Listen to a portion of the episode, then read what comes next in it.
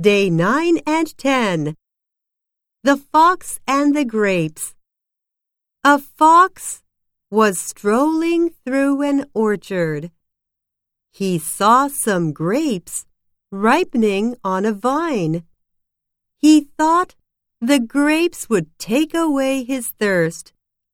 The vine was very high, so he jumped up, but he could not reach the grapes. Again and again he tried, jumping this way and that.